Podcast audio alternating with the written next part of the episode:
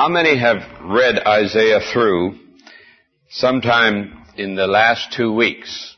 Within the last two weeks. Would you raise your hand? One person? I gave you an assignment two weeks ago to start reading the book of Isaiah. Now, what are you going to say to him when you meet him in glory? About how much you read his book. Hmm. Well, you missed something.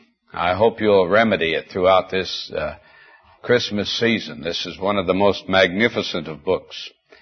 Isaiah is the greatest of the prophets, and he's a superb master of language. If you enjoy beautiful rolling cadences and marvelous uh, passages of literature, you'd, re- you'd enjoy this book alone for that purpose. And uh, Isaiah, the book of Isaiah, is the greatest revelation of Christ that you have in the Old Testament. So much so it's sometimes called the Gospel according to Isaiah. And uh, if you haven't acquainted yourselves with these magnificent prophetic passages looking forward to Christ, you've missed some of the richness and depth of the Scriptures. It's also one of the great proofs of the that the Bible is the Word of God, because Isaiah lived some 720 years before Christ. Yet the passages, the many, many passages that uh, look forward to the uh, Messiah in this book are so clearly pointing forward to Christ and fulfilled in Him that it constitutes an, an unanswerable argument for the divine inspiration of the book. Anytime we approach a new book, we always want to look for a key. I'm afraid this is uh, sometimes a, a bit uh, uh, a, a, rather weak approach to a book. I, I'm afraid sometimes we talk of these Bible books as though they were locked houses, barred and shuttered, and that you can't get anything out of them unless you find a key. And I'm afraid also that some of us uh, Uh, act almost as though the only duly licensed real estate agents were the Bible teachers and that they have the key and you have to wait till you find a Bible teacher to get a key to the book. Now, these scriptural books are not like that. They're more like national parks. They're open to everyone to roam in and a delight to explore all by yourself. But each park has a peculiar characteristic all its own that marks it out from the others, and you appreciate a park better if you know what that characteristic is. I enjoy going to the great national parks that we have here in the West, so many of them, and I've learned to appreciate some of the distinct characteristics of each. If you want something, if you want nature in a rather peculiar mood, go to Yellowstone Park. There she pulls all the tricks out of her bag and uh, throws everything in together. If you want to see uh, mountain grandeur and cool lakes, and mountain beauty, I would strongly recommend Glacier Park in Montana. If you want to be awed and humbled and stirred, then go to the Grand Canyon. If you are looking for a quiet valley to rest and reflect in. Yosemite can't be beat. That is, uh, on any other time than midsummer when some 20,000 people are in the valley with you. And I think sometimes these books of the Bible are like this. The book of Revelation to me is very much like the Yellowstone National Park. It's full of spouting geysers and and all kinds of weird uh, symbolism and formations of every kind. The Gospel of John is more like the uh, Yosemite Park. It's quiet and deep and reverent.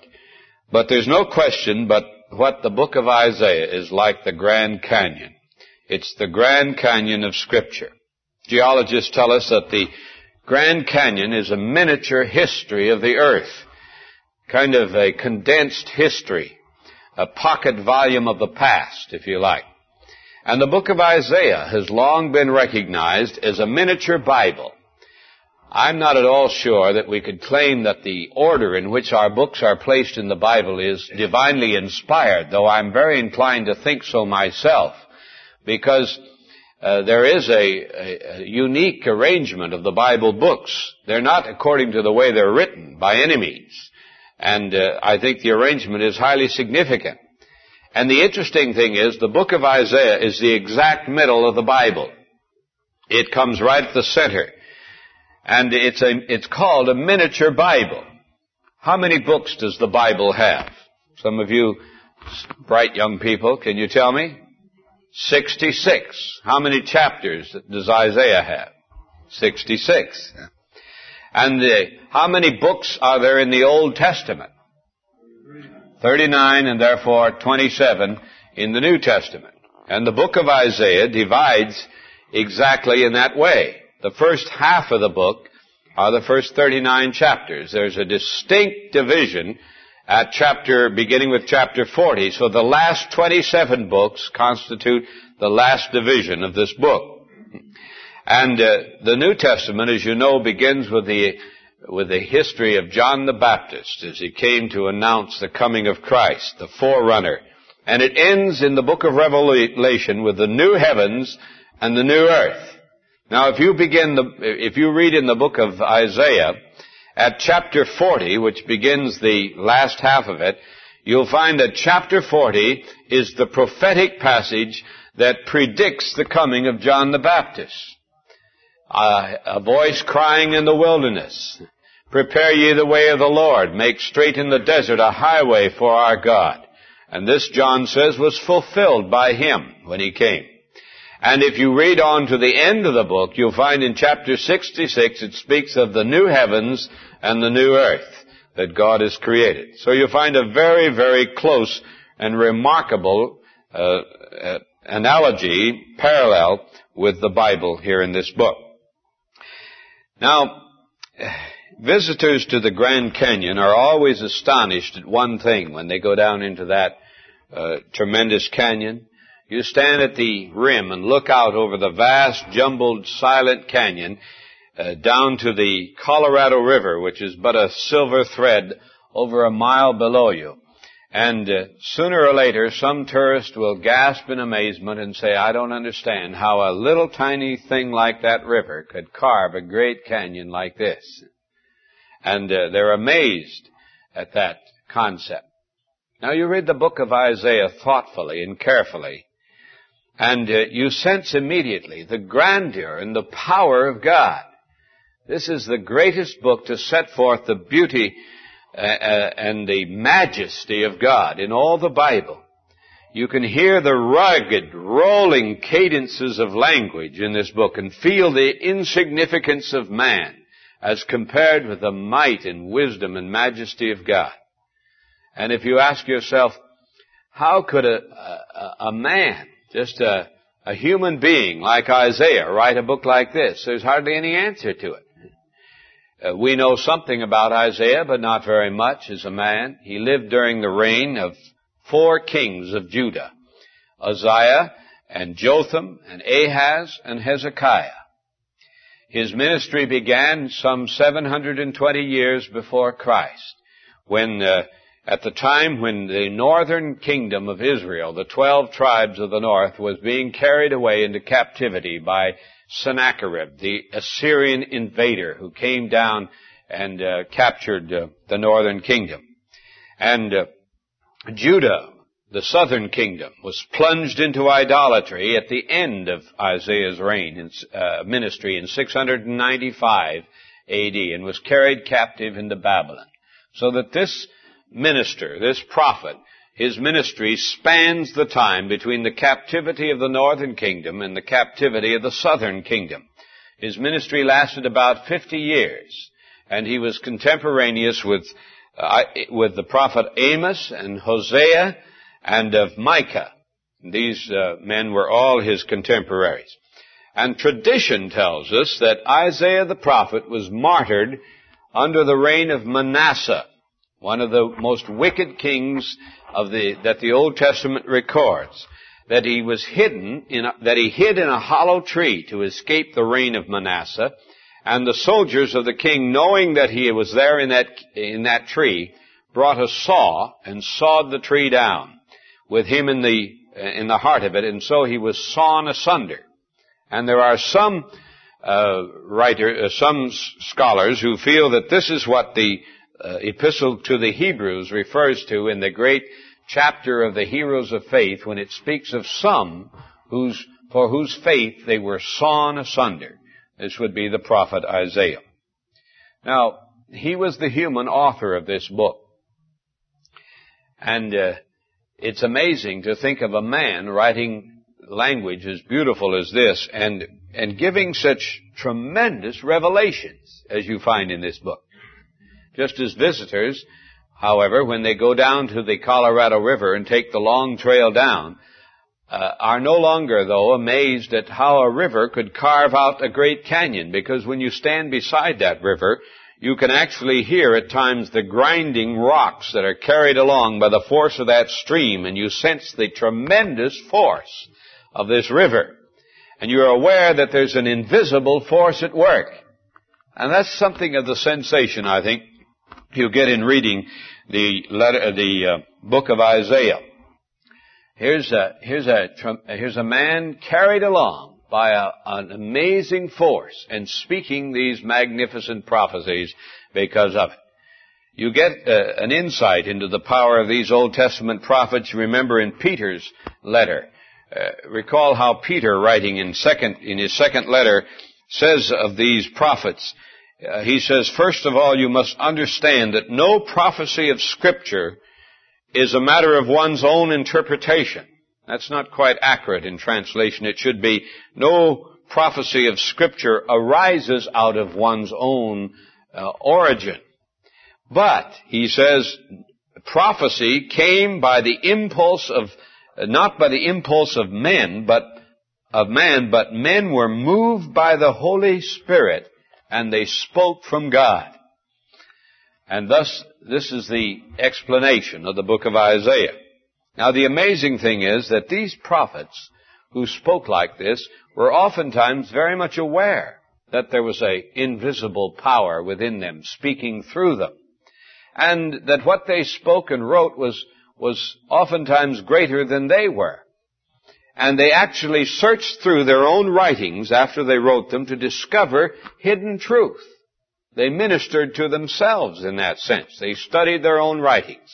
Peter tells that, that, uh, that to us again. He says in his first letter that uh, this is what took place. That these men, he says in, in chapter 1 of the first letter, the prophets who prophesied of the grace that was to be yours searched and inquired about this salvation. They inquired what person or time was indicated by the Spirit of Christ within them when predicting the sufferings of Christ and the subsequent glory. And it was revealed to them that they were serving not themselves but you in the things which have now been announced to you by those who preach the good news to you through the Holy Spirit sent from heaven. Things into which the angels desire to look. Now if any key is needed to this book, this is it. Here's the, uh, a man who is searching for something. And Peter says he was searching about this salvation that's to come from God. And the interesting thing is, the meaning of the name Isaiah is Jehovah, Jehovah's salvation. The salvation of Jehovah. Now what set this man searching? Why does he wrestle so long over his own writings and try to puzzle this matter out? Well, you read the book and you'll see his problem. Isaiah lived in a time of stress in the nation when the naked forces of humanity were very close to the surface and visible, very much like in our own day. And he was terribly bothered over the innate rebelliousness of man. As he cries out in the opening chapter, he says, the nation has deliberately forsaken the ways of God, and their stupid obstinacy is simply beyond him. Why, he says, even the ox knows his owner, and the ass his master's crib. Even an animal knows where his bread is buttered, uh, where he gets blessing and help from. But he says, not Israel. They don't know where to go. They're wandering off in, in stupidity and ignorance. And he's amazed by this. He says that uh, uh, they are simply so stubborn and refuse to turn that he cannot understand it and the other nations around are just as bad as he sees them. And then he's given a vision of God. And he sees God in awful purity. There's that amazing revelation of God in the sixth chapter of this letter, of this book. A God of awful purity and holiness. In the year that King Uzziah died, I saw the Lord sitting upon a throne, high and lifted up, and his train filled the temple. And above him stood the seraphim, and each had six wings. With two he covered his face, and with two he covered his feet, and with two he flew. And one called to another and said, Holy, holy, holy is the Lord of hosts. The whole earth is full of his glory. Imagine this. As he's in the temple one day, he sees God. Uh, when uh, in the in the year that King Uzziah died, when the throne was vacant, he saw the throne that was never vacant. He saw a God of wrath and power, and as you read on, you see it beautifully described how God has power to shake the earth to its foundations. A God of immensity and infinity, mighty and terrible, speaking in thunder and traveling in strength. And Isaiah's question is, how can such a God do anything but destroy the rebellious creatures that are men? And his question is, where is salvation for man like this? And his problem goes worse, grows worse in the second part of this book when he is made aware of the helplessness of man. Chapter 40 begins on that note, the second half of the book. Uh, the, uh, as, as we've said already, there's this prophetic passage concerning John the Baptist. And uh, verse 6 says, a voice says, cry, cry, go to this nation now and cry. And I said, what shall I cry? Well, he says, cry, all flesh is grass, and all its beauty is like the flower of the field. The grass withers, the flower fades, but the word of our God will stand forever. That is, man is like grass. He's just temporary, just here for a little while. His life is but a short time, and then it's over, and he's like the grass that withers and fades. And he sees in this section the helplessness of man, the utter uh, impotency and helplessness as man stumbles blindly on to his doom. And then you see the answer begins to come. For throughout this book, woven beautifully throughout it, in the warp and woof of this magnificent book, there's a, an ever-growing revelation of the love of God. The salvation of Jehovah found in the figure of someone who is to come, the Messiah the servant of God. At first it's very dim and shadowy, and gradually it grows brighter and brighter until in chapter 53, eh, the figure of Christ just steps right out of the page, and you can't help but see him. He just fills the whole horizon in this book, and you recognize that here is the one who's the answer. You see, what what Jehovah, uh, what Isaiah was given to show us was that the God of transcendent glory that he saw in chapter 6, the God who frightened him, so that he cried out and said, I'm a man of unclean lips, and I dwell among a people of unclean lips. That God becomes the one who was despised and rejected of men, the man of sorrows, acquainted with grief, as one from whom men, men hid their faces who was oppressed and afflicted and opened not his mouth. And yet he was wounded for our transgressions. He was bruised for our iniquities. The chastisement of our peace was laid upon him. And with his stripes we are healed. And Isaiah saw how the love of God broke the back of man's rebelliousness and supplied the need of his helplessness. And thus the issue at last is, an, is a day he sees beyond all the darkness and all the gloom and the pessimism and through across the coming centuries he sees to the day when there shall come a morning without clouds, when the day of righteousness shall come at last. And all God's glory shall fill the earth, and men shall make war no more. And they shall beat their, their plows, uh, their swords into, into pruning hooks, and their spears into plows, and uh, nothing shall hurt or destroy in all God's holy mountain. Now, that's the book of Isaiah. You can find these two themes brought together in the, in the book of Revelation. Remember in the opening of Revelation, John sees a mighty vision of God. And he says, he, he says, I saw a throne. And in the midst of the throne, a lamb. And there are the two themes of Isaiah. A throne and a lamb. In chapter 6, you see the throne. I saw the Lord high and lifted up, seated upon a throne. In chapter 53, you find the lamb. He was led as a lamb to the slaughter, and as a sheep before her, his shearers is dumb, so he opened not his mouth. But this is God's way, you see.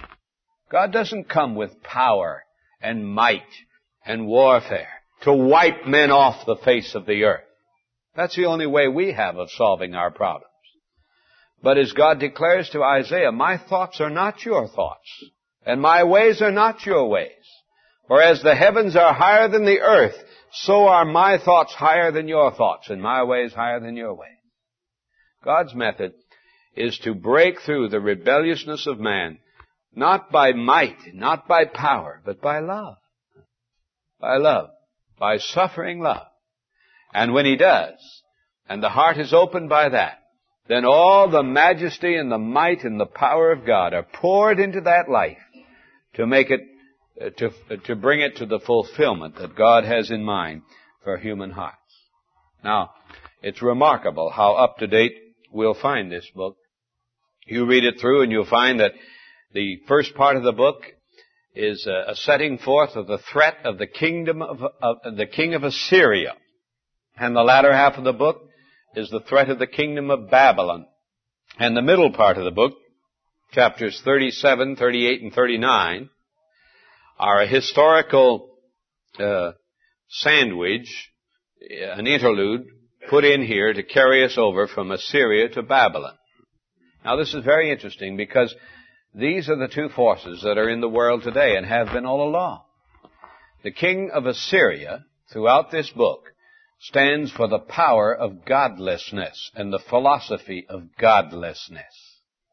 The idea that there is no God, that we can live as we please, that men are but creatures, that we're in a deterministic, materialistic universe that runs on its clanking, grinding way and there's nothing we can do about it but strive to enjoy ourselves and make the most of things.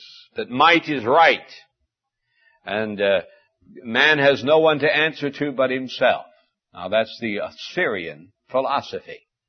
And you recognize that this is so prominent and dominant in our own day. This is the philosophy behind communism. And the second power of this book is the power of Babylon. And Babylon is always in scripture the symbol of, of apostasy, of religious wrong, of religious error and deceit. And uh, this is again what we're experiencing today. On every side. The voices to which we ought to be able to look for guidance. The voice of the church in many places, in many uh, cases is a voice that's crying out against God and really preaching the things that are uh, that make for for wrongdoing and for destruction in human life. So we're living in these very times. That's what the book of Isaiah says. And the dominant character of human life is basically rebellion and helplessness. Have you ever noticed how true that is? Just the other day I read in the papers a story of a man who was given a speeding ticket. And when the officer handed him the ticket, arrested him and stopped him and handed him the ticket, the man read it, handed it back to the, to the officer, threw his car into gear and sped off. And of course the, the cop jumped in his car and started to chase him. And they wound up in a high speed chase in which the man finally ran his car off the road and destroyed it, and it ended up with the death of himself and his six-year-old daughter who was in the seat with him. Now, why did he do that? Just that innate rebelliousness of the human heart that does not want to be confronted with authority. That's the problem with mankind, isn't it? A young woman said to me just this week, I know what I ought to do, but I, I have to confess I don't want to do it. Why not? We all have this problem, don't we? Rebelliousness. and helplessness. It's reflected in the sense of growing despair and futility that grips so many people today. The sense of loneliness that comes to us. This meaninglessness of life. And twice in this book, first once at the beginning and once toward the end, you find the great Word of God to a world that's in the grip of rebellion and helplessness. God says in chapter 1, Come, let us reason together. Though your sins be as scarlet, they shall be as wool. Though they be red like crimson, they shall be as white as snow. Forgiveness. Pardon. Again in chapter 55, verse 1. Ho, everyone that thirsteth, come ye to the waters. And he that hath no money, yea, come buy, uh, let him come. Yea, come buy wine and milk without money and without price. See? God's message to man is not condemnation. His message to man is come, come. The salvation of Jehovah is available to all. And when a man begins at that place, as you find in the 53rd chapter, all we like sheep have gone astray. We have turned every one to his own way, but the Lord hath laid on him the iniquity of us all he'll discover that there's an answer to his deepest need, that the rebellion is canceled, and the helplessness is cured, and man is able to be what God intended him to be. I often think of that story uh, that occurred years ago. One of the great Bible teachers of England, uh, hurrying down to catch a train after one of the services at which he'd been speaking, and there was a man that hurried along the, on the platform after him and caught him just as he was about to board the train. And he said to him, Oh, sir, he said, you know, I was in your meeting tonight, and I heard you tell about a way by which a man can find peace with God. And he said, I need help. I want to find my way to God. Can you help me? And the man said, I'm sorry. He said, I haven't time. I've got to catch this train. It's the last train tonight, but I'll tell you what you do. He said, take your Bible and find Isaiah 53, 6. Go to the nearest lamppost, turn to Isaiah 53, 6, stoop down low and go in at the first all, and stand up straight and come out at the last all. And then he got aboard the train and off he went. And the man stood there puzzled for a minute, didn't know what to make of it. And then he said, well, I'll do what he said. So he took his Bible the man had given him his Bible. He took his Bible and he went over to the nearest lamppost and he said, now what did he say?